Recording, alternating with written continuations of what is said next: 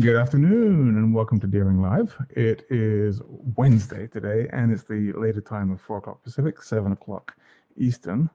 Uh, and we got a really good show for you guys today. We're happy to be back uh, after another week off. So uh, these, we take time off, Dave. You, you take a little vacation from Deering Live, Uh, maybe? You No, well, we got Chris Pandolfi coming up in in a couple weeks, so yeah. not yet. Yeah, but this is not who we got today. Got a nice, really exciting one today. So we're, we're very. Uh, I like the way we kind of shroud this thing in mystery at the beginning of the show, like we haven't been announcing it for the last week or so. But uh, we won't get into that. All right. So before we get started, um, we just wanted to kind of uh, make a couple of announcements. Um, first and foremost, uh, some of you. Uh, astute and observant people out there may have noticed that we launched a limited run of our Good Time line called the Cherry Limited. They are a uh, cherry maple cherry split rim um, with a uh, beautiful uh, peghead veneer also in cherry. It's a really, really nice looking and beautiful sounding instrument. There are only 100 of them. Uh, and they can only be bought through select Deering dealers. So go, do go to the homepage, deeringbanjos.com, uh, check those out, uh, and get them before they all go. And uh, from what I hear, they've been going pretty quickly already. So hopefully there's some left. Um, and I think this weekend, are we we're doing it just a dads and grads sale because it's Father's We sure are. Dads and grads. Yeah. grads, of which I have both. I am a dad and I have a grad, which is awesome. There we go. And then So get some pics. Get some pics, get some get some gear, get some merch, get some swag. But that's not why we're here. We just like to talk about this stuff at the top of the show. But um, we've got a much more important reason, and uh, we'll uh, we'll bring in our guest, I think, in just a second. So this week we are excited to feature one of our favorite people in banjo.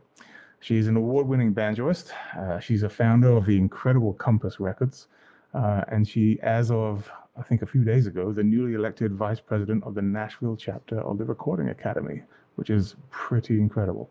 Um, we're going to bring her in in a second uh, to talk about her new record that's coming out. We're going to be talking about unpacking the blues on five-string banjo um, and her new artist work series. There's a lot going on here, and there's a special treat in store uh, kind of midway through the show. So we'll get to it. Let's bring her in, the incredible Miss Alison Brown. Well, you guys always make me blush. Thank you, Jamie. Uh, try. And we saw you at MerleFest um, a few weeks back, which was fun.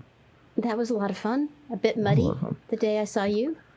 It was. But we got to hang out with Muddy, the guys. muddying chili. It was a, an epic tempest, but it was Epic still great to see you. How was your How was your time there? Because I know you were always running around at MerleFest like crazy person. It was great. We had two really fun sets and um, managed not to get soaked to the skin. And it's always, um, you know, it's such a great way to start off festival season. A great way to reconnect with everybody after the winter. So I always feel very privileged to get to be there. It's like we always come out of hibernation and we just meet in a field in the middle of Wilkesboro, North Carolina.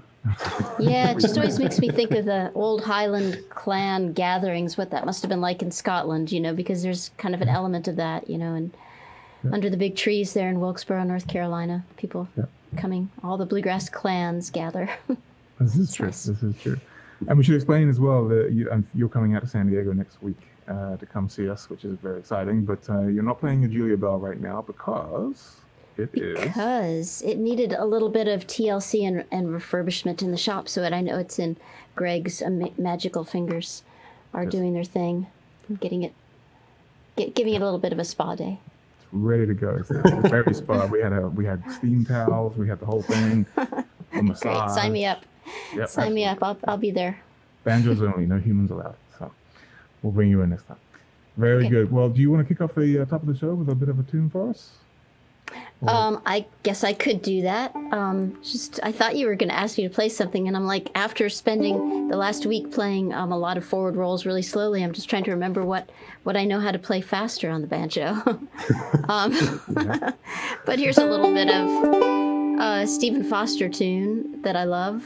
That I love it because it has the word banjo in the lyric, and then I, I'll play a little bit of Sally Ann just because I love that one too, and always makes me think of all the old time music and the way Earl Scruggs took some of that inspiration and turned it into the, the banjo rocket ship that we all now know and love. so, uh, yeah, here's one you'll know.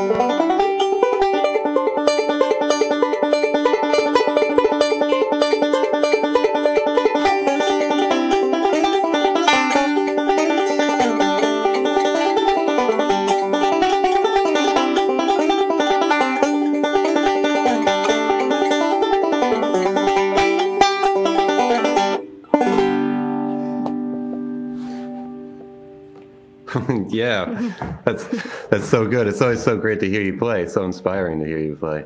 Oh, you're so nice to say that. Thank you, Dave. I appreciate that. Um, well, thanks for being here, and congratulations on the new album on banjo. Thank you. Really, really good recording. I appreciate that too. Um, yeah, it's eclectic. I was going to call it Sorry Not Sorry, but then I figured, well, I'll just own it. I'm a banjo player. Well, before we get into that, I want to talk a lot about about the record. But before we get into that, you mentioned at the top that you were um, about playing a lot of a lot of forward rolls slowly. So, can you tell us what, what what's that that's all about? Yeah, well, I'm super excited to collaborate with Artist Works to launch a banjo school um, that I think is going to be launching this summer. And um, so it's a soup to nuts course from the most basic stuff to the more advanced stuff. And so I've just spent the last week out in Napa, um, kind of really kind of trying to break it down and thinking about how to present, especially like Scruggs rooted three finger style playing, to people so that they can um, get into enjoying the banjo as expeditiously as possible. So, um, really kind of gearing a lot of my thinking towards people who are at the high beginning to intermediate level and how to help them on their banjo journey so that they can get in the jam session and join in as, as quickly and as painlessly as possible.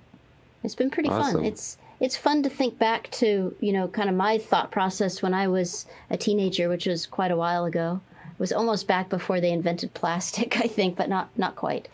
Um, and just try to remember the things that you know, kind of what the aha moments were for me, and the, also, but the things that challenged me too, and how to help people pass those those points to keep them enjoying the banjo because it's.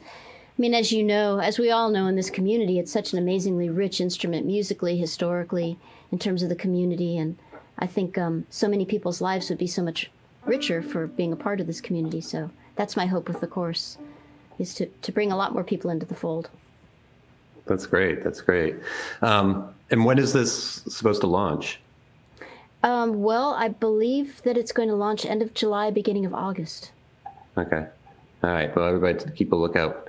Um, the Artist Works people do, you know, what they do is, is so great over there. And there's the there's the Tony Trischka course and the Noam Pikelny course on there.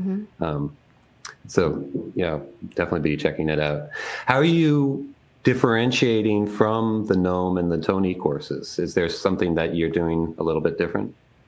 Yeah, well, um, yeah, I guess I watched all of Noam's course, and I would love to know half of everything Noam has forgotten. I mean, he's such a phenomenal player. His his playing really, his course. Um, there's a lot of information that's very uh, scalular oriented, and um, a lot of tools that I felt that for somebody just starting out on the banjo, they might be a little bit, you know, beyond their reach. Um, so I wanted to really spend a lot of time in my course, at least at this stage of the course, um, thinking about ways to explain to people how they can incorporate melody into the role. Because when I've taught at banjo camps, I've found that to be a big thing that's a stumbling block for folks. It's like they can learn from tab, but they can't figure out how to make up their own solo. So we spent a lot of time talking about finding melodies on the banjo and then talked about a lot of like different roll patterns and how they can lead you to different places melodically to try to take some of the guesswork out of how to make it kind of seem, seemingly happen on the spot when you're in a jam session. So I think that, that maybe that's a little bit different take. I mean, there's some bells and whistles there too, um, you know, on the more advanced stuff. But I really tried to give a deep dive into using different licks, for example, like, you know, like the potato lick that we all learned. Well, that's a great lick for setting up a melody anytime you've got a melody on the third string because it goes right to your third string. So if you're playing Rolling My Sweet Baby's Arms, you could go Rolling My Sweet Baby's Arms, you know. You know, thinking about licks that way as as musical phrases that can set up different pieces of melody for you. So I'd say that that's one of the things that will probably differentiate it from the other courses. And how do you? I see a lot of students that can't have the same problem. They can't. They almost don't know what the melody of the song is because they've learned like in a, a banjo arrangement, which has a lot of other notes in it. Right, exactly. Um, can you? Is there something you can tell people right now, maybe on work on how to like figure out what the melody is and and how to practice that part?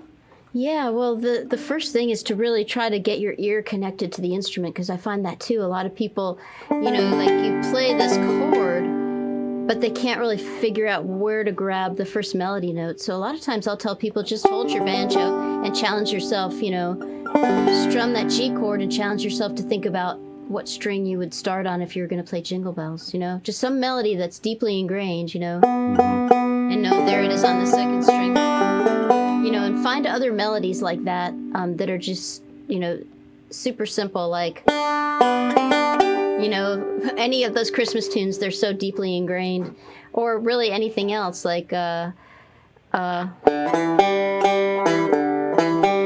you know, any simple melody. Strum, start by strumming your G chord, and then think about, okay, how would I find that? And then find it just using open strings, because a lot of times those simple melodies, they're all right there in the G scale anyway. So mm-hmm. they're all right there under your fingers, and your fingers are probably not going to even have to go like maybe past the second fret, third fret. I'm trying to think of why you would need to do that if you're using open strings. So that's the starting point because to play anything, you need to be able to find a piece of the melody, at least the beginning piece of the melody. And any solo that you do, I mean, I'm a true believer in, you know, you can never go wrong playing the melody. So I always tell people that. But you don't have to play the melody the whole time, but it's very important to state it when you start off. So, you know, something like if you're in a jam and you don't know the tune, try to find the beginning part of the melody and state that. And then you can kind of go off on your own path, you know, as you go on. Yeah. But I, I mean, I guess the other thing about it is like, I, we really kind of took a look at all the patterns in the bluegrass, the structure of bluegrass songs, because most of the bluegrass songbook is made up of like, you know, these 16 bar chunks. Mm-hmm. And it's all like these one, four, five chords. So I taught people how to do like a crash course in Nashville number system because I, for me, that's a really helpful way to look at something on the page and see what's happening. I kind of figured that if people could see it, maybe they could maybe understand more quickly that it's just this, these same patterns of one chords and five, four chords and five chords that cre- keep cropping up. So I charted out a bunch, and I'm like, one five one one like like a G D, a G D G G counting in two is a really common way that songs end. Like a lot of mm-hmm. bluegrass songs end with that. Like even "Roll in My Sweet Baby's Arms" ends with that phrase. So if you know that, then if you can have a bunch of musical phrases in your pocket that say one five one one, then you know that you can just insert those. Just a way like when you learn a language, you don't just learn words. Like you learn phrases like yo quiero Taco Bell or whatever. Yo, yo quiero is a phrase that says I want in Spanish, and then you can add whatever you want on the end of it. And I think music's kind of the same. So just trying to make it rather than seeming like this impossible universe, like how do you possibly ever organize all this information to where you can get your arms around it? I think it is pretty simple if you break it down that way. Yeah, yeah. Um, we have a question here from Joseph Brosk, a regular viewer on Deering Live. Um, I'm an old and advanced beginner banjo guy, overwhelmed by the richness of the banjo. How do you overcome banjo ADHD to focus enough to become proficient? I keep bouncing from one style to another. Uh, I know, I know what you mean, Joseph, because I I have jazz guitar ADHD, and I'm always like on those teaching platforms, and then I just can never stay in the jazz course long enough to really soak up all the information. And I think that that's one of the challenges, honestly, of having so many, so much information at our fingertips now compared to how it was when I learned to play. Like when I learned to play banjo, there obviously was no online resource at all. Um, and if you wanted to figure out how Earl did it, you're slowing the record down to, you know, 16 and a half RPM or whatever, and really having to dig it out. So when you actually did learn it, you really owned it. And nowadays you can go to YouTube and kind of gloss over all this information, but it's so hard to internalize it. So, how do you do that? And I just find for me, you have to dedicate yourself to going over and over and over it to make sure that it's really stuck in your head. And then part two is that you have to find an application for it because it, the information just as a standalone bit of information isn't going to get you very far. You need to take that information, put it in a tune or tunes, practice those tunes till they're really under your fingers, and then get out there with other people and play them, and then you will own it. So I'm saying that to myself as as much as to Joseph, you know, because that's what I need to do with the jazz guitar stuff that I'm always trying to work on. And that's the stumbling block for me is I never get out there and force myself to really use the information. And once you do that though, it will be yours and then I, I think it kind of keeps you from jumping around so much trying to find that one thing. You just have to commit to one and own it, you know. Yeah, that information can really evaporate uh, if you, it's not if you if you don't use it, it's like it just it can slowly dissipate. Definitely. Um, I have a question too. Just looking at your playing, like on that inch, that song that you played at the top, um, and all you're playing, it's it's your your rhythmic timing is so t- is so together. Um, Aw. no matter if you're playing something that's that's complex or something that's that's you know slower and and, and just and uh, it's it's it's always right there. How do you really lock in and practice that that rhythmic timing to get that together?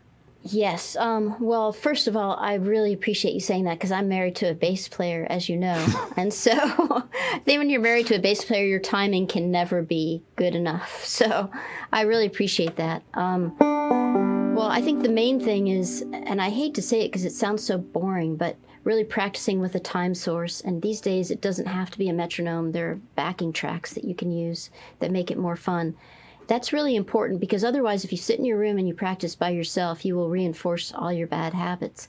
And there may be a part of a tune where you always drag because it's hard to get your fingers from here to here or whatever it is. And you're not going to know about it until you try to play it with the time source and realize that's where you drag or that's where you rush.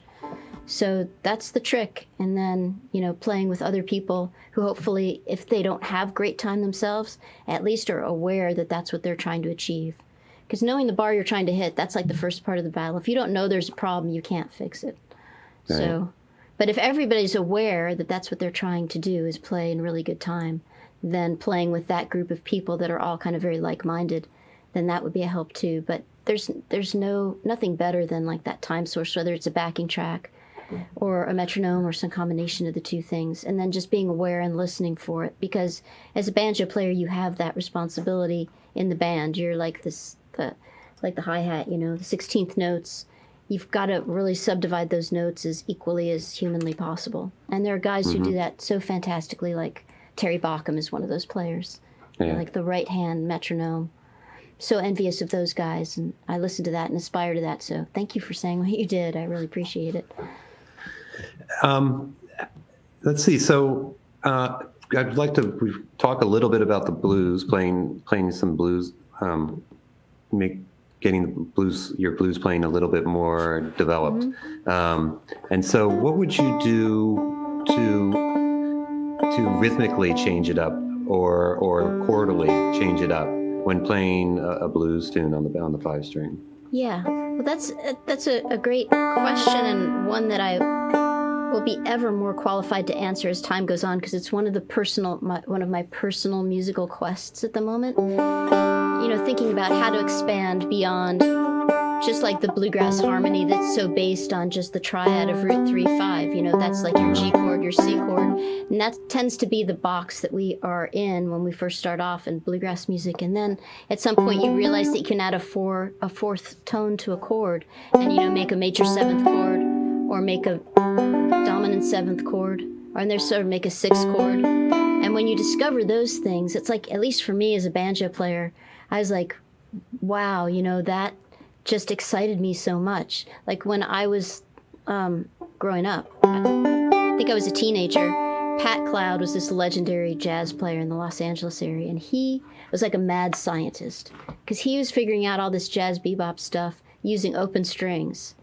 And like that just means that if you figure out a really cool jazz line, you can't easily play it in another key. You're stuck in that key because you're using an open string. So, man, I would like to see inside his brain someday. But one thing he showed me that really stuck with me, I just try to get this banjo in a little bit better tune. Our HVAC broke today in the studio, so enjoying Nashville heat Oh, in true Southern fashion. But um, he showed me this little chord melody for Twinkle, Twinkle, Little Star. This doesn't have much to do with the blues, but it, it is kind of leading us there. And he showed me these different chord voicings that you could play. I'll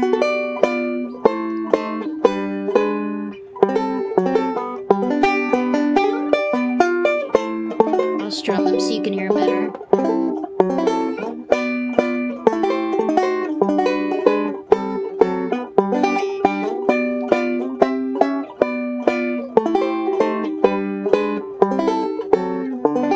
And so when I heard that, I was so excited because I really had never thought beyond just like G chord. And adding color to chords is something that I love to do. I mean, I love doing chord melodies like that A little bit of Oh Susanna, you know, like in my course as a way of teaching people to discover the fingerboard, um, which is something I'm a strong proponent of. Um, even though when my teacher told me that, I ignored him because it didn't seem like any fun at all. One of the ways I try to make it a little bit more fun is to show people how you can play simple chord melodies.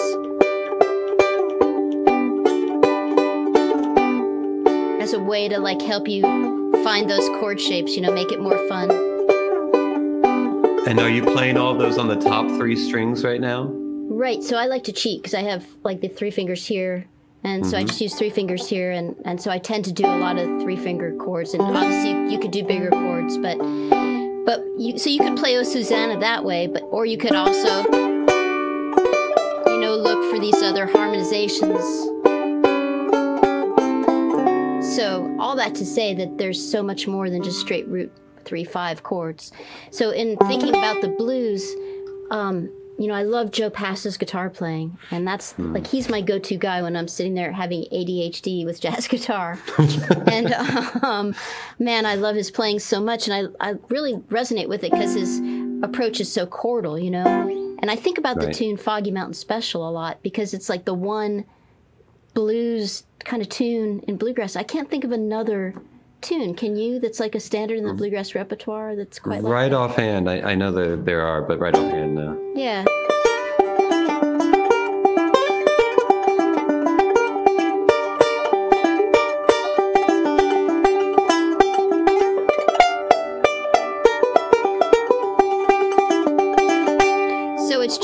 Basic one four five, and when uh, when Earl Scruggs played it, and the way the band played it with them, Foggy Mountain Boys, they were just playing like your regular kind of G C D chords.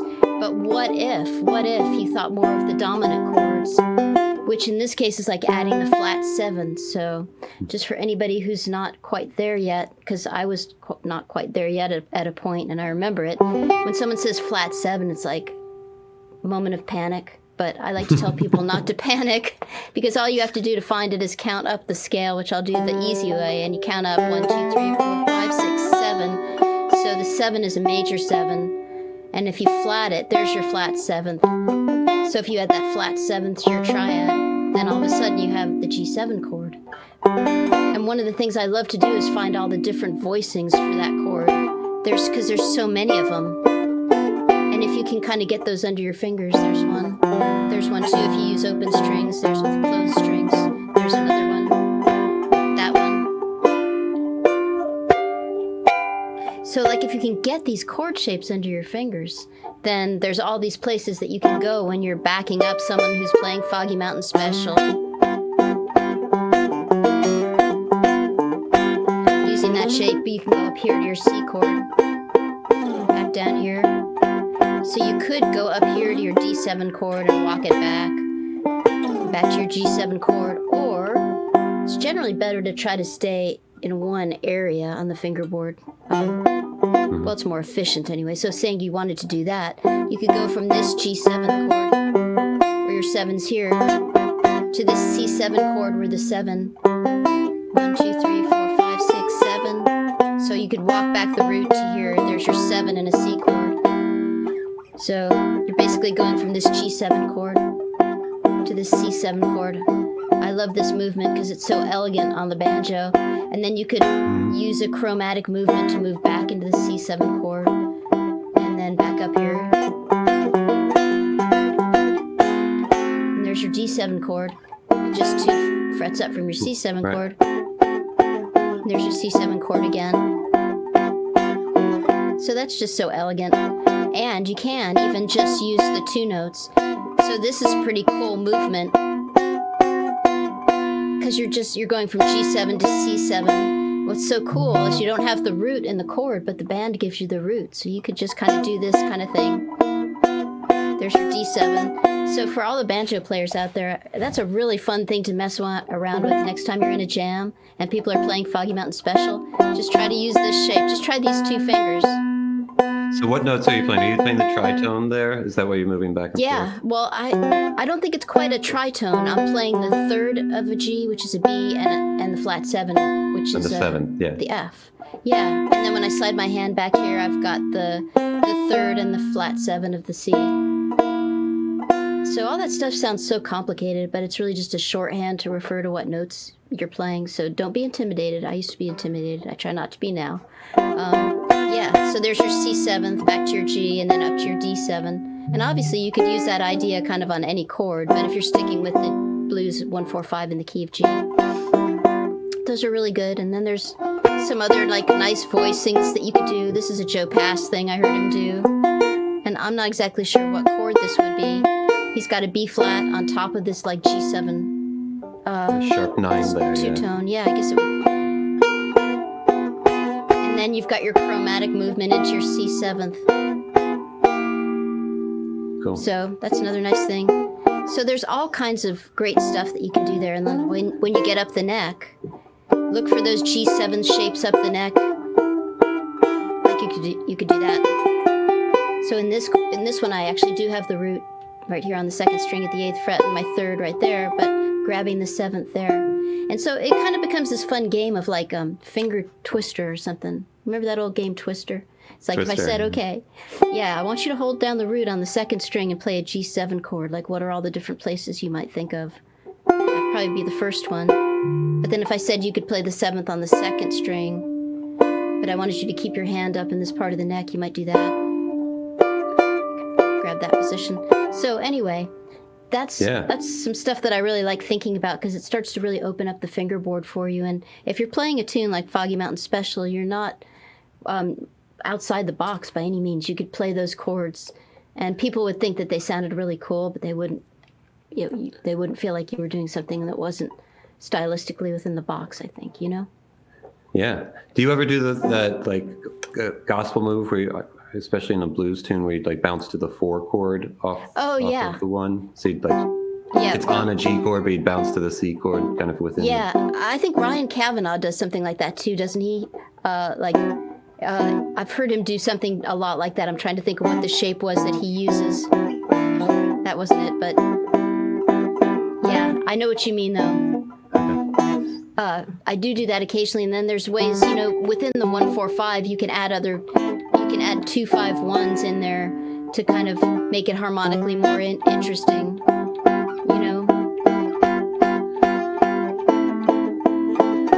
Like bebop changes, I guess, is what they are, where you start to stick some other harmonization in, and like you said, some gospel changes too. So Yeah. I think that there's a lot of there's a lot of room in all of that, you know, for especially for bluegrass players, because I think blues and bluegrass uh, they share so much in common, especially like those three stinking chords. You know, so I think that Yeah. there's a lot to be pulled out of that and brought over to our world and applied in a way that can be um, musically satisfying and not stylistically inappropriate, which is always um, two good goals to have.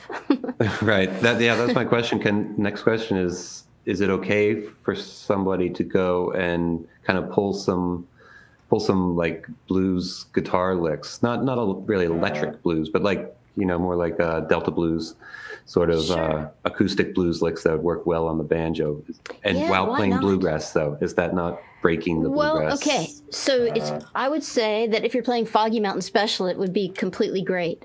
Um, if you're playing like "Roll in My Sweet Baby's Arms" and you and you're really playing out of like the three finger style, you know, I I don't know. I think I would say anything's possible, but in that case, I'd probably be more trying to think about something that flows within the two feel of the of the tune and you know doesn't really interrupt the flow of what you're doing. But you know, thinking about like thinking about Tony Rice's playing. A lot of that that especially that like which was such a signature lick for you know tony rice. Um, Yeah. a lot of that comes from the blues. But sure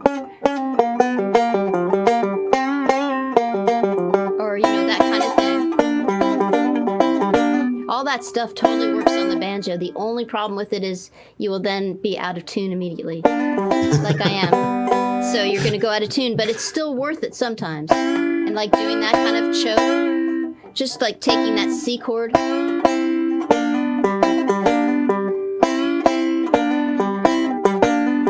can do, that.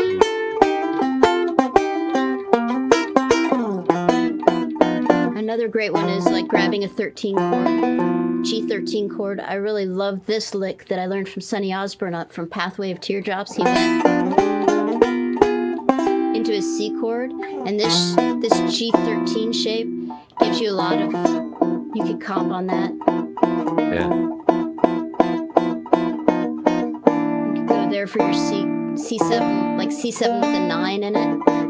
Just all that means is I'm playing C7 chord. But instead of having the root there, I moved it up to a, a D note. So the D note's the nine because it's you count up the scale. It's two and a nine, so we would call it a nine. So that's why that's called would be called a C9 chord. So from a G13 to, I mean, there's all these possibilities. And another Yeah. great source of inspiration too is someone like Don Vappie, who is was a Steve Martin Banjo Prize winner. Mm, was it was two years ago, I think.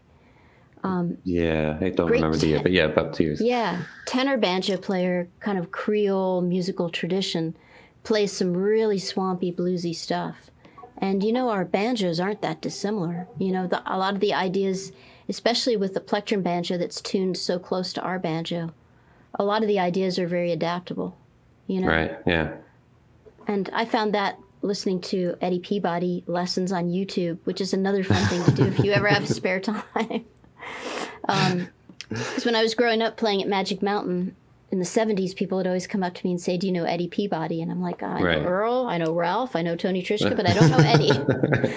and he was a vaudevillian. He was one of the most famous entertainers in America at a certain point, probably in the 20s, maybe 30s and he played plectrum banjo and the only difference there is it was four strings and his fourth string was tuned down to a c so kind of like the home sweet home tuning um, you know and so there's a lot Yeah. a lot that you can pull from that too so i guess Right. all, all this to say that you got to have your solid right hand technique which is why in my school i focused a lot on building up that building up good sense of time and all the rolls and all that stuff but then once you get that solid foundation there's a lot of places that you can go that are pretty musically adjacent to where we are, you know, that are great mm-hmm. places to go for inspiration.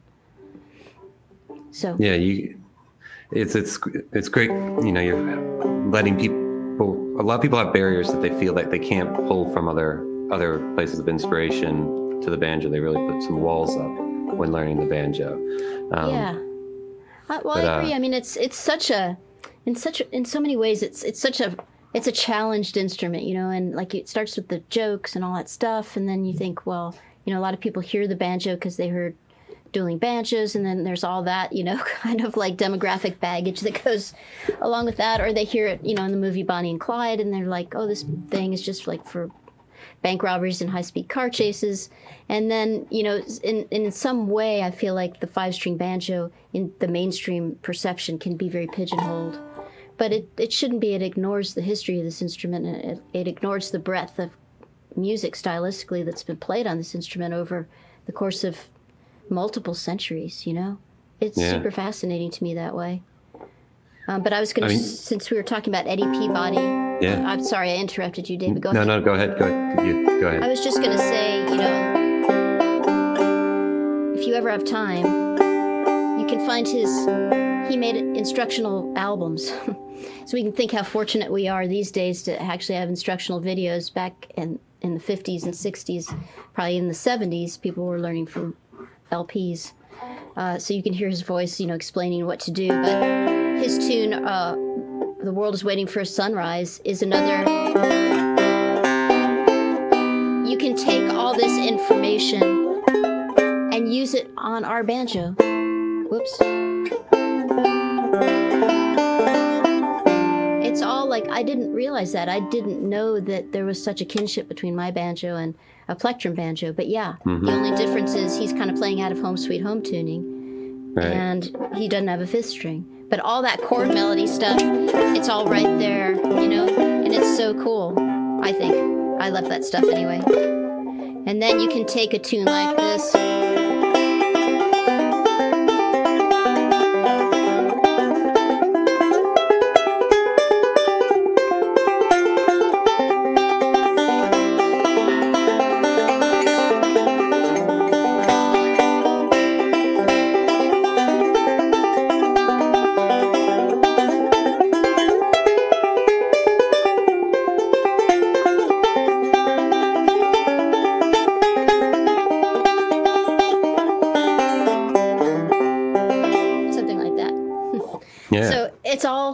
It's so relatable. It should make people super excited because uh, we're not limited with this instrument, even though mainstream perception might be that it is a limited instrument. It, it really isn't. It can do so much, and there's so many places to pull ideas from.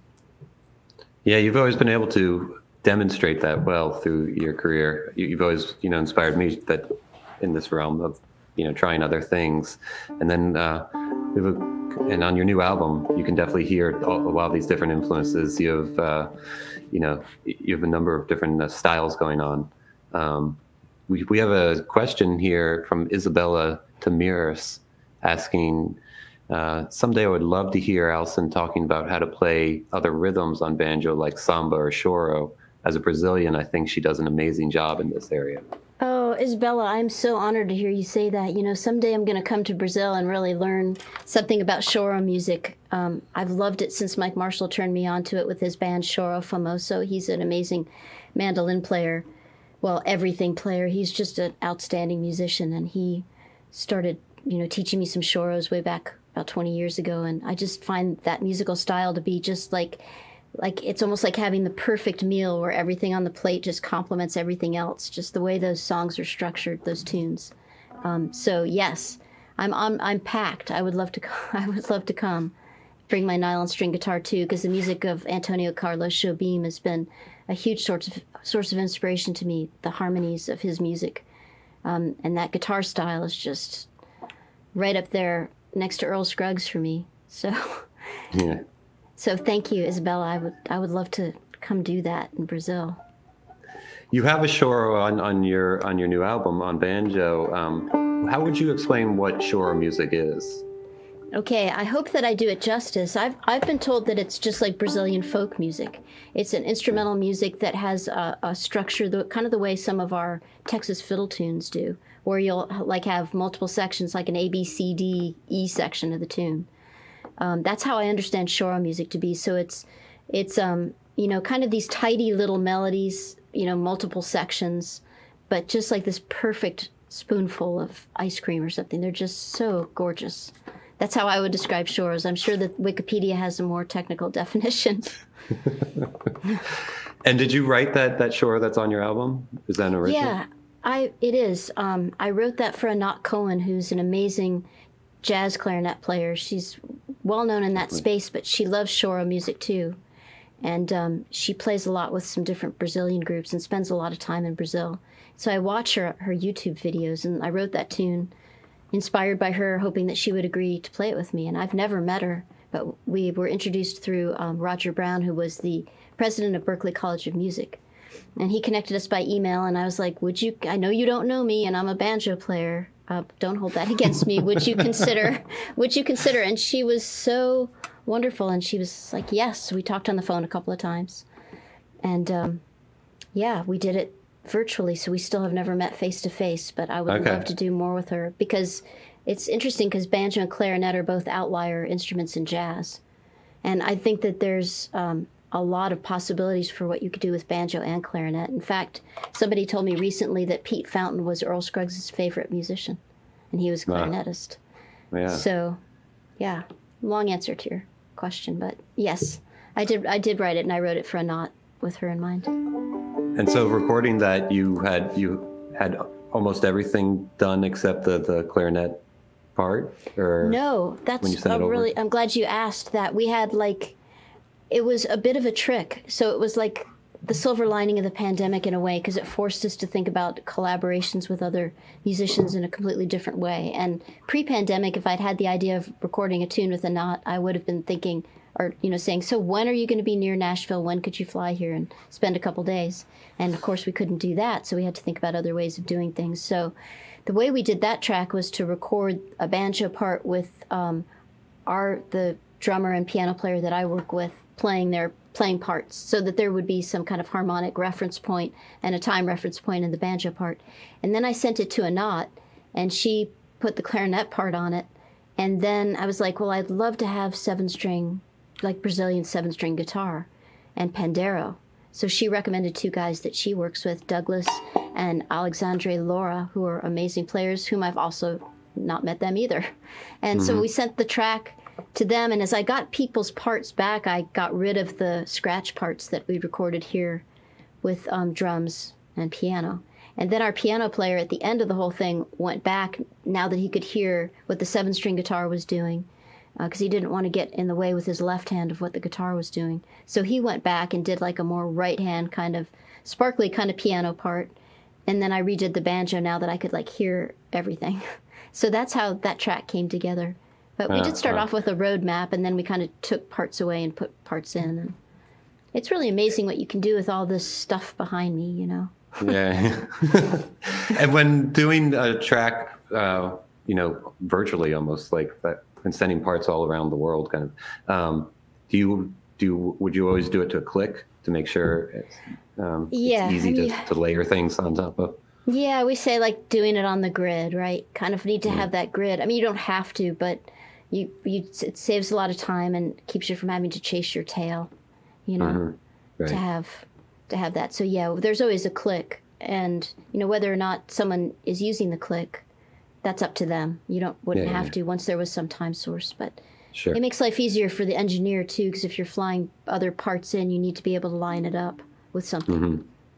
yeah, it can easily kind of get just a little bit off, and as you're layering things on top, it's Right. Can come apart a little bit. you know and then what i've found you know like having spent a lot a lot of time in this very room is like you then you can expend all of your energy chasing something like that and then you don't have the energy left for the creative part um, which is never a desired outcome. So it's much better to use i think to use the technology to your advantage so you can stay fresh for having a really good idea about something rather than using all your energy to just try to line up the guitar with the piano you know You just mentioned uh, having energy for the creative part, and that kind of triggered something. You know, I've, I've been thinking about a lot lately. Is how do you kind of and you because you're a very busy person. You have you know you're professional musician and record company owner, and uh, how do you make time for that creative energy space? Like, what do you do? Do you have a do you have a method of like a very your your normal day things being very very organized, and then you have a free time kind of. What's your what's Yeah, what's your no. method? I don't know.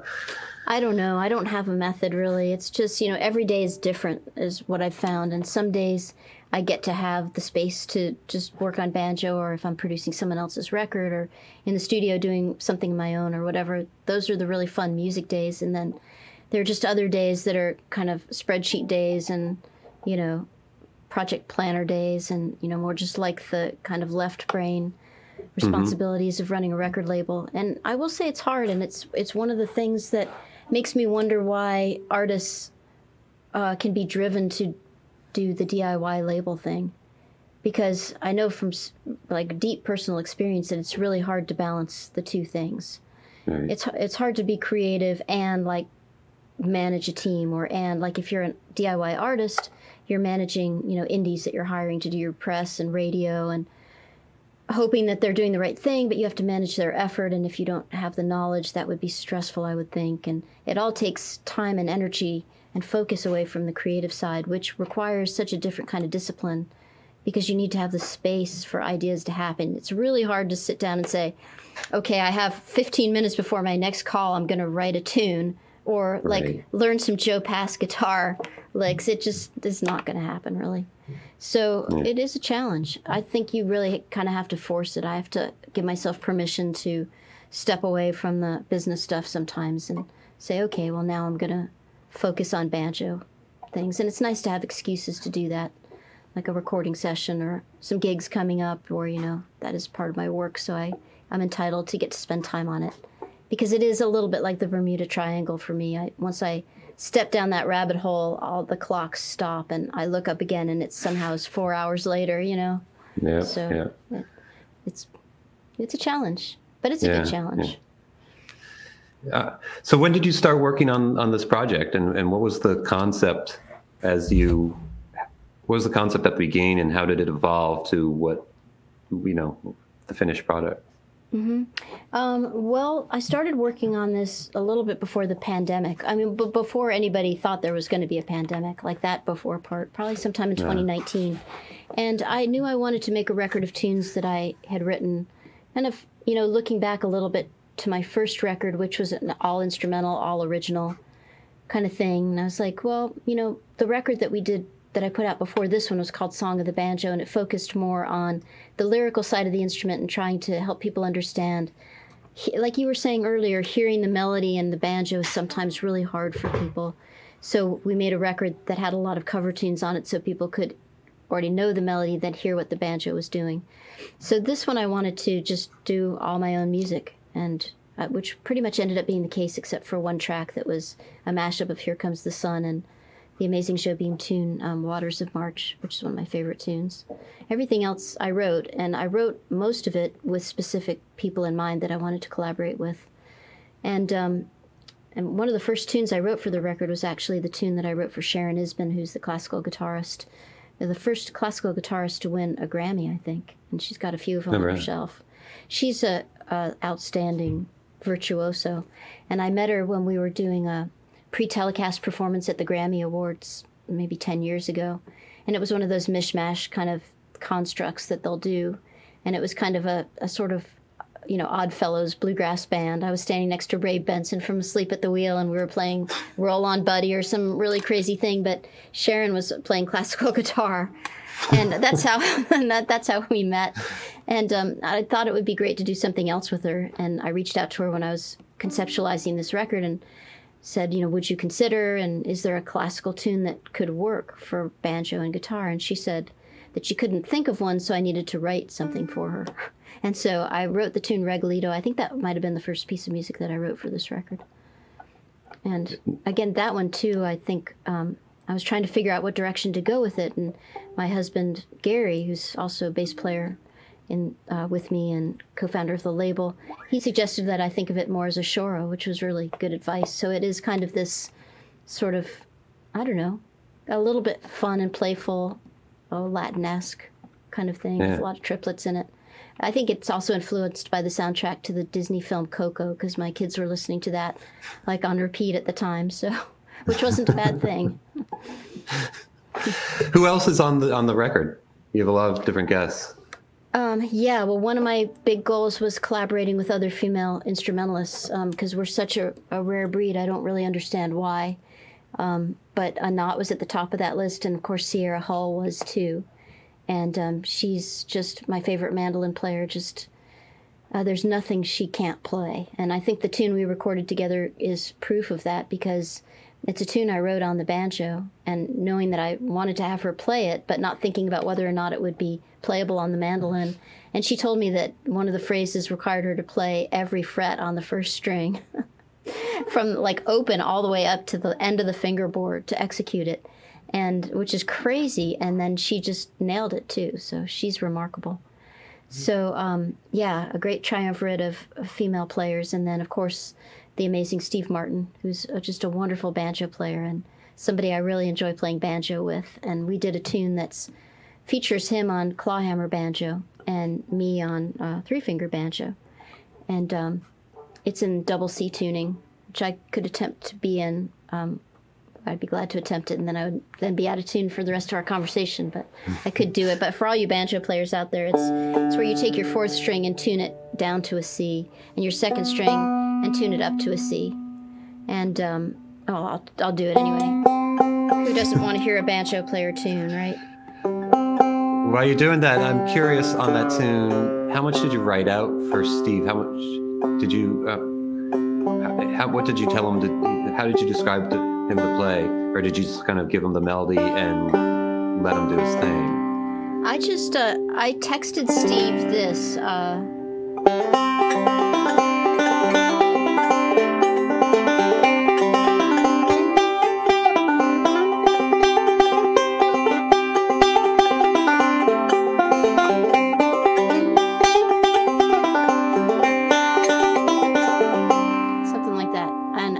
a voicemail, and I said, "Want to write a B?" That's how I did it. and great. he, um, it was pandemic time, so you know he was like texting me right back and said, "Sure." And the, the next day, I had this. He, he wrote.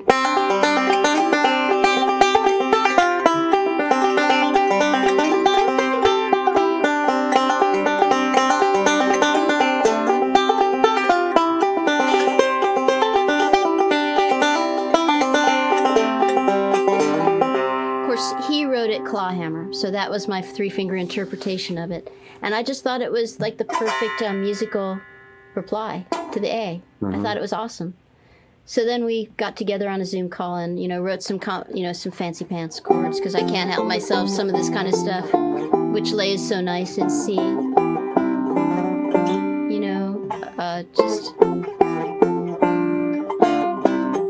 to set up like a little bit of a conversation between the two banjos and then yeah.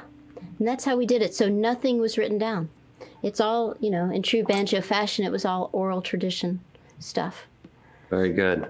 um, yeah. And then of course we wrote a number chart for the band and you know kind of notated the arrangement and stuff but it's it's not in notation. And that's you know one of the gr- cool things about the banjo and i think one of the challenges too because we all read tablature Mm-hmm. so a lot of times we're not thinking about what notes we're playing we're just thinking about what fret on what string we're playing so that's another thing you know in, in my school that i've really been trying to encourage people as they build up their knowledge of the fingerboard to always be thinking about what note they're holding down Right, so that not the they can- move in the direction of like being able to say, well, okay, so I need to add an F note to a G triad. So where's an F? You know, because I didn't learn that way. And when I started hanging around with Mike Marshall a lot and playing in a band Newgrange that we had together with Darol Anger and Phil Aaberg and uh, Todd Phillips, like all these super heavyweight players. Half of the band were just monster readers in, addi- in addition to being like monster players. And then like Tim O'Brien was in that band too. So Todd, Tim, and I couldn't read, and Phil and and Daryl and Mike all read like music like crazy. And so you just realize how fast they can communicate ideas. And so it was like in the process of like being in that circumstance that I was realized, hey, I really need to know where to find an F note on the fingerboard. So I'm trying to get my students to think about that from the get go so they don't have to get up to speed later on. Yeah. Um, you also have a tune, Tall, tall Hog at the Trough. Trough. Tro- sorry. Tall, you say it. Okay, tall, so it's um, tall hog at the trough. it is a weird word. I don't know, like the last time I said the word trough outside of the context of this tune. um, so this is an original that they wrote, right? Yeah, it is. And and what made you think of this this title here? Was walking down the street one day here in Nashville, and I'm from California, so I'm still these many years um, of living in California and still charmed by the Southern expressions. And um, I was walking down the street with Eddie Stubbs, who you probably know as he was an announcer on WSM for the Grand Ole Opry for many years, but prior to that, he played fiddle with the Johnson Mountain Boys. And he's just kind of a he's a real legend around town. He's a legend in bluegrass music, at least in my mind. And he's just got this big this voice that when he says something, you really listen.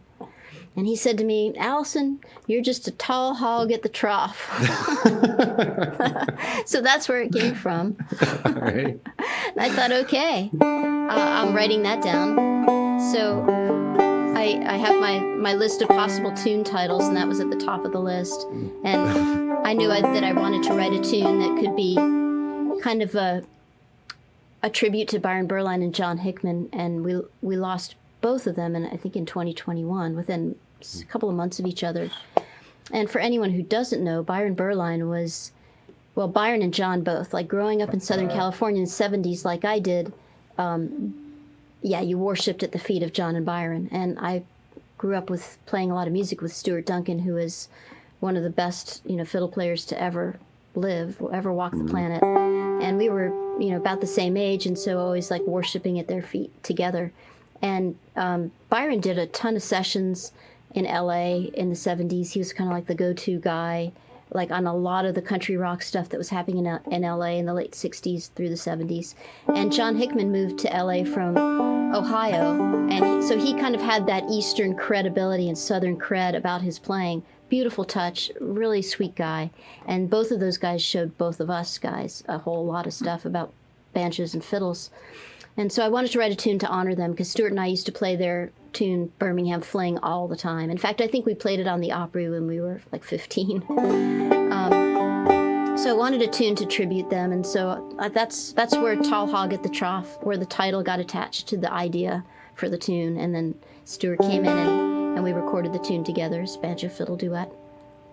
Cool. Well, we have a fun little uh, video that you're going to play too. Um, right Yeah, now, I'm gonna queued attempt. I'm attempt to because as I was thinking about tall hog at the trough, I was thinking about the tallest hog of all, who is of, co- of course Porky Pig, in my estimation. so, and then I happily discovered that there's a lot of public domain Porky Pig cartoons out there. So uh, we edited up this this little cartoon um, to play along with. So I thought that would be really fun for your listeners. I don't know the last time you had Porky Pig on Deering Live, but maybe this Yeah, is the the first. first. Breaking new ground here. All right, Okay, well, give it a try. here we go.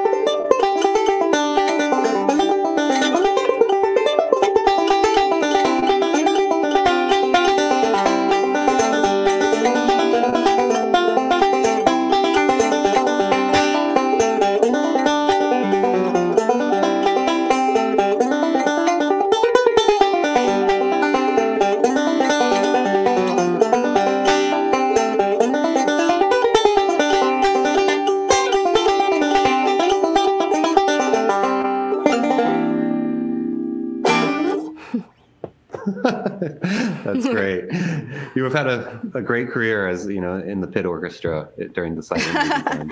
You know, I, th- I think that I might have actually. I've spent a little time um, s- creating scores for silent films, and I really do enjoy that. There's lots of room for creativity in there. I think. Yeah, it's it's it's good practice. It's a good it's a good exercise to just kind of inspire you to to write things. Yeah, absolutely. I completely agree. Definitely gives you some ideas. Yeah. Um, let's see. So we have we have a we have some comments here. We have a comment from uh, Ken Trout that uh, says, "I really like the Here Comes the Sun mashup. Are you going to put out a tab version for for us?" Oh, um, I could be tempted to do that. Um, one of the things I, I love to um, do is like playing that double C tuning. one of the things I hate to do is write tab, but I do like to share great um, music on the banjo. And one of the cool things about that is the way the banjo, the melody lays on the banjo like it was written for the banjo, especially in double C tuning. So Uh huh. yeah, I could illustrate it if you want to hear more tuning, but Um, why not?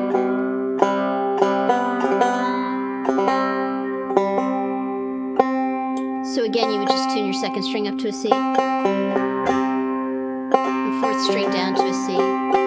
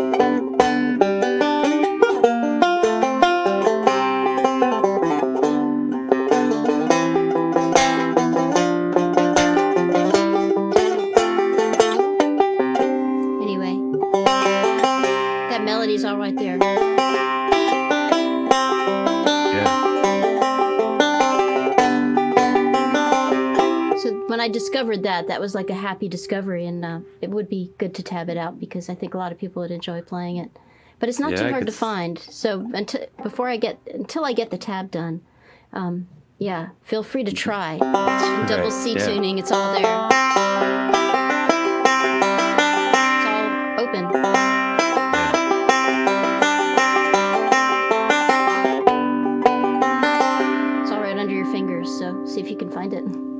Yeah, I can see this becoming another one of those those standards that you, you hear when we're working at MerleFest and people come by and play the banjos. that they they'll, they'll start playing that tune. Oh, well, there'd be surprised. worse things for sure. That's, it's such a great tune. It is. Um, I want to bring Jamie back in, and uh, we have some some other comments and questions from the viewers. I think. Joe? I just wanted to follow up on the on the tab point as well. When we posted the, that video uh, on the page for this particular episode, I think uh, there was like 14, 15 comments down there. I think half of them were, "Oh, can I get a tab for this, please?" Oh, This okay. cool. Well, you know, So sure. definitely I, not a singular uh, request. I, I, I will do that. I could do that for people. Oh. I, I know that I needed. I, I remember begging for tab to Doug's tune when I really wanted to learn that Doug's Dillard tune. So I don't want to deprive people. It is so fun to play. All right, guys. Well, this is being recorded, so you heard it here first. We can hold it Okay. until next time. Okay, you can hold me to it. Hold me to it. Um, DJ Buell asked a little earlier in the show. This is one of my favorite ones. Uh, when we we're talking about blues, when you end up in a blues jam and someone says, "Take it, banjo," how can I avoid embar- embarrassing myself? Um. Okay. Uh. So is it was it the banjo part that's embarrassing? Uh, no, he's just try- he, he wants to be able to be How to what to play? in a, in a blues situation. Yeah. You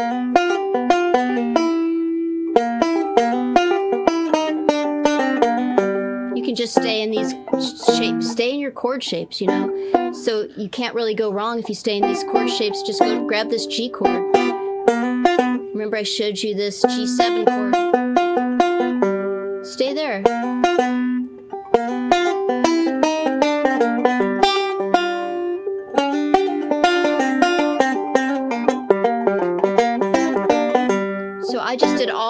I'm almost to the end of the phrase. All I've got to do is play some D7 stuff.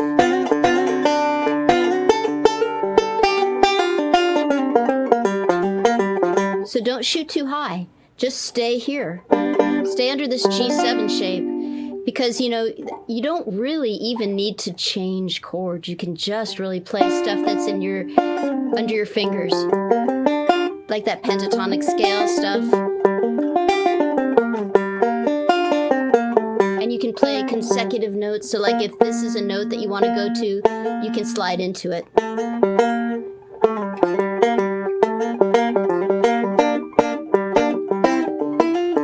And if you play, if you play multiple notes, it gives the banjo a little bit more body too. So rather than trying like get going out on a limb and getting stuck up here somewhere, and it's like, oh my God, what do I do? And now I'm just playing single notes that are just really pingy and they're not sticking out. Stay down low. That's that's my tip. Let me know how that works for you. But if you stay out of this chord ship shape, there will be some meat behind what you do. And I think um, that could really help too, because you're competing sonically with instruments that have a lot more body to them. So Mm-hmm. that would be my that would be my hack for that situation. I notice you're also playing up towards the neck as well. So the, the banjo sounds a lot fuller anyway. Is that intentional or is that just kind of Yeah, that's a really good point. I wasn't thinking about that, but yes, because you wouldn't want to. I don't think you want this. Well, I, I think this sounds better. It makes the strings ring in a better way. It sounds like more ish rather, you know, a bit, bit more grit to it than. Uh, Yeah, I agree. way. So that that's a really good point, Jamie. So I would try that too. Is uh playing up closer to the neck and grabbing a fistful of notes rather than just one and staying in one chord position that's, you know, and just experiment with what you can do that's right under your fingers. Start there because I think a lot of guitar players do that too, honestly. Uh, you know, I mean, you can go all over the place, but a lot of times I feel like those blues guys are really just trying to milk the notes that are right there under their hand, you know? And they just have a lot more sustain, and when they bend, they don't go out of tune, but you can always bend.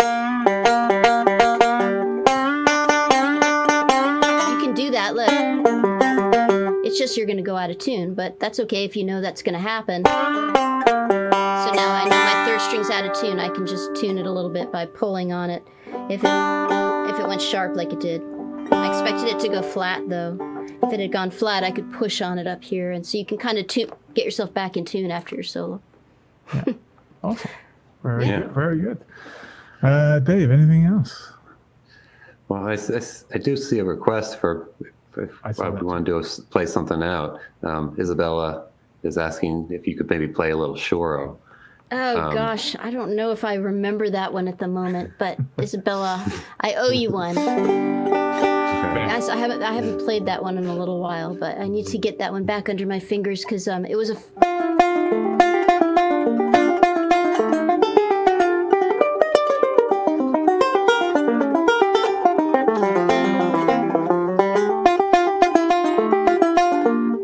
A little of it anyway for you. Um, it's it's a tricky one because it's in B flat,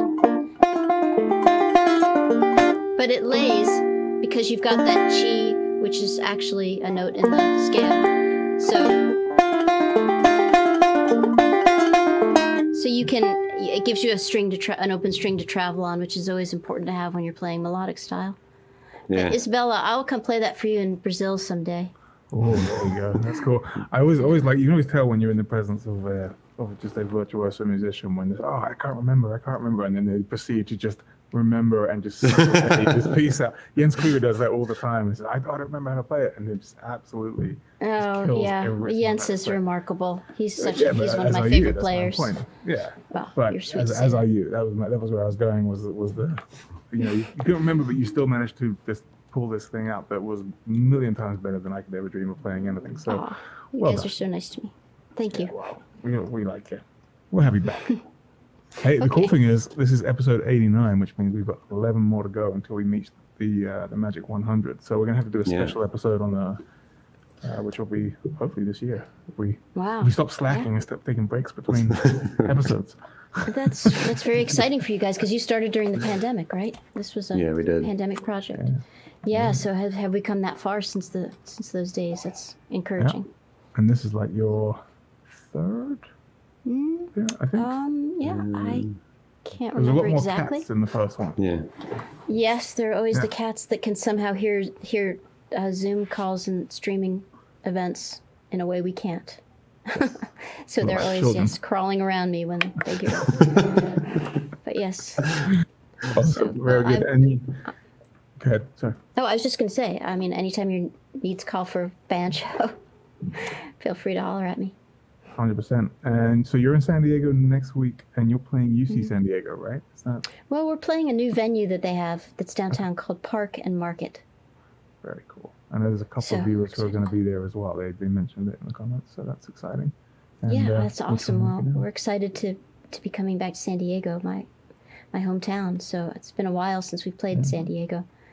Um, so I'm really looking forward to it. Well, we'll see you on the Wednesday here at the factory, and uh, Yes, well, get a few things going. So, sounds Alison, great. thank you so much for joining us today. This has been a lot of fun, and uh, It has always, been a lot of fun. yeah, always you. fantastic. Uh, thanks to Matt for setting up the audio in the background. That was awesome. And uh, I'll pass it Dave. along. Any, any further Yeah. comment? Are you good? Yeah, thanks. Thanks for doing it. This was good, and enlightening for me, and uh, I think I'll see you at FreshGrass maybe. If you, I think you're. I saw you're in England Yeah, schedule. we'll be there at, in North Adams, uh, North Adams, Massachusetts at FreshGrass in the fall. okay, very good. I'll look forward to it. All right. Do we want to play anything out, or or do or do we played a lot today? So Oh, I could. I don't know what. uh, Do we have any requests besides the Shore, which I can't remember all of? I don't. I'm sure we don't want to hear more tuning, but uh, I could play a little of Earl's Breakdown because I was. Um, I had the incredible, unspeakable honor of getting to play Earl Scruggs' banjo a couple weeks ago, his Granada banjo. That's It- right. wow. Yeah, it was. It was officially donated to the Country Music Hall of Fame. Um, it had it had been on extended loan, but the Scruggs family decided to make its residency there, its residence there permanent. Uh, Jerry Douglas So- was part of that? They did a really cool ceremony to in, induct the banjo into the Hall of Fame, and uh, the Earls of Leicester came down and they got some of the they got Lester's guitar out of the case, and I think they got I can't remember if Monroe's mandolin was part of it. I think it was, and uh, Johnny Warren, uh, Paul Warren's fiddle was part of the deal. So all the instruments Wow. got to play together again, and the, the humans that got to play the instruments were beside themselves I with Just- just real excitement. quick, before you play, how, how was that experience? Like, how was playing the banjo? I mean, outside of the fact that it's Earl Scruggs, like, did it did it sound and feel as good as as everyone thinks it should be? Yeah, I mean it's it's really alive. it's really alive. Yeah. It still has Earl's like dirt and stuff right here. Wow. Like you Wow. can feel it's a little gummy, and you're like, oh, that was Earl's DNA right there. That's awesome. so it was it was pretty special. And then and then when like even if it was just like some dude's banjo, you'd be like, well, this is a great banjo. And then you realize that it was not only Earl's banjo, not just like one of Earl's banjos, but it was the banjo that played those classic songs. Mm-hmm. Okay. And so, you know, it's like all of us standing on that stage, we're like, we're standing here because Earl Scruggs did what he did on this banjo, and Lester did what he did on this guitar, and we were all. It was Wow. really amazing. It was like, you know, goose flesh kind of thing. I was standing backstage with Shawn Camp and holding the banjo up next to, you know, so it could talk to Lester's guitar, just like letting the instruments have their moment. it was super vibey. I mean, I couldn't believe that I drew, drew the uh, the long straw or whatever it is that I was the lucky one to get to do that. But it was very special. And Charlie Cushman played a little bit of Earl's Breakdown on the banjo too, and we kind of passed the banjo back and forth while the curators of the museum held their collective breath as we passed it back and forth. But we promised we wouldn't drop it, so it all turned out okay. Awesome. Excellent. Thank you so, so much. And uh, we'll see you. We'll see you next week. But um, in the meantime, let's uh, let's get out of here with some some Earl's breakdown. Oh, let's see if I can if I can Yeah. remember this one.